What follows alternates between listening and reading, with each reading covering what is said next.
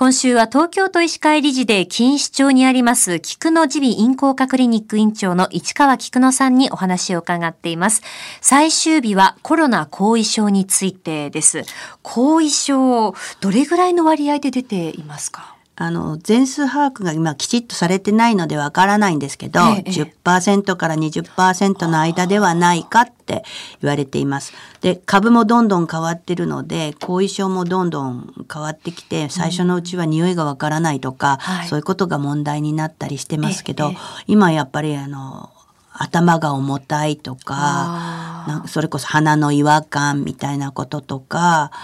言われてて、うんうん、えー、やっぱりそれもあの鼻の上咽頭にコロナのウイルスつきますので、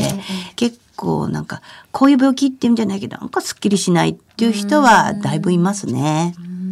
これまでこうお話を伺ってきた中で、うん、後遺症っていうのはどれぐらいこう残っているというふうに感じていらっしゃいますか？耳鼻科的に言うと例えば匂いの神経のことなんかだと、はい、長い人ではやっぱり2ヶ月ぐらいかかってもなんかはっきりしないとかそれ3ヶ月4ヶ月具合悪くて来て、えー、治らないんですけどって来た方もいるんですけどあまりそういう人は治らないっていう人も何人かは知ってます。だいたいあのコロナの感染終わった後だと早い人では3週間か4週間ぐらいで、遅い人でも6週間から8週間ぐらいで匂い分かってきましたっていう人が多いですね。うん、味が分かんないというより匂いが分からないので味が鈍くなったっていうのが正確だと思うんですけど、まあ味覚の神経にも嗅覚の神経にもウイルス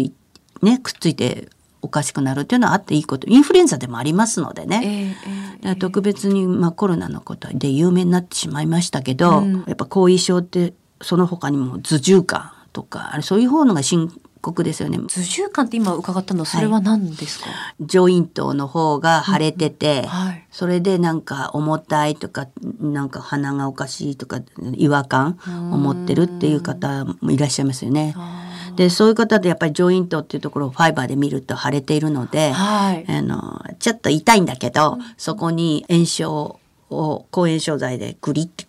炎症のところ、まあ、消毒みたいなものをすると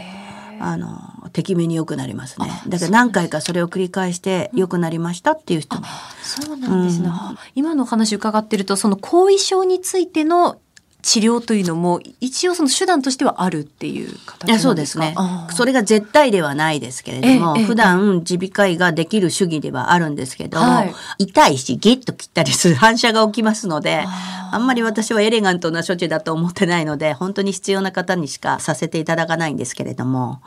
そういうふうにそこのところの炎症を取ると本当はもうすっきりしましたって、えー、最初その時は一体何するんだみたいな顔をする人もよくなったので。痛いんですね。そうそう。あの涙私もやってもらうと泣いちゃうからあのひどい時血が出てくるくらいだから。だけど何すんだと思ってる患者さんでもな 良くなってきたのでまたやってくださいっていう患者さんもいますよ。えー、そんなコロナ後遺症ですけれども後遺症へこう備えるということは何かあるんでしょうか？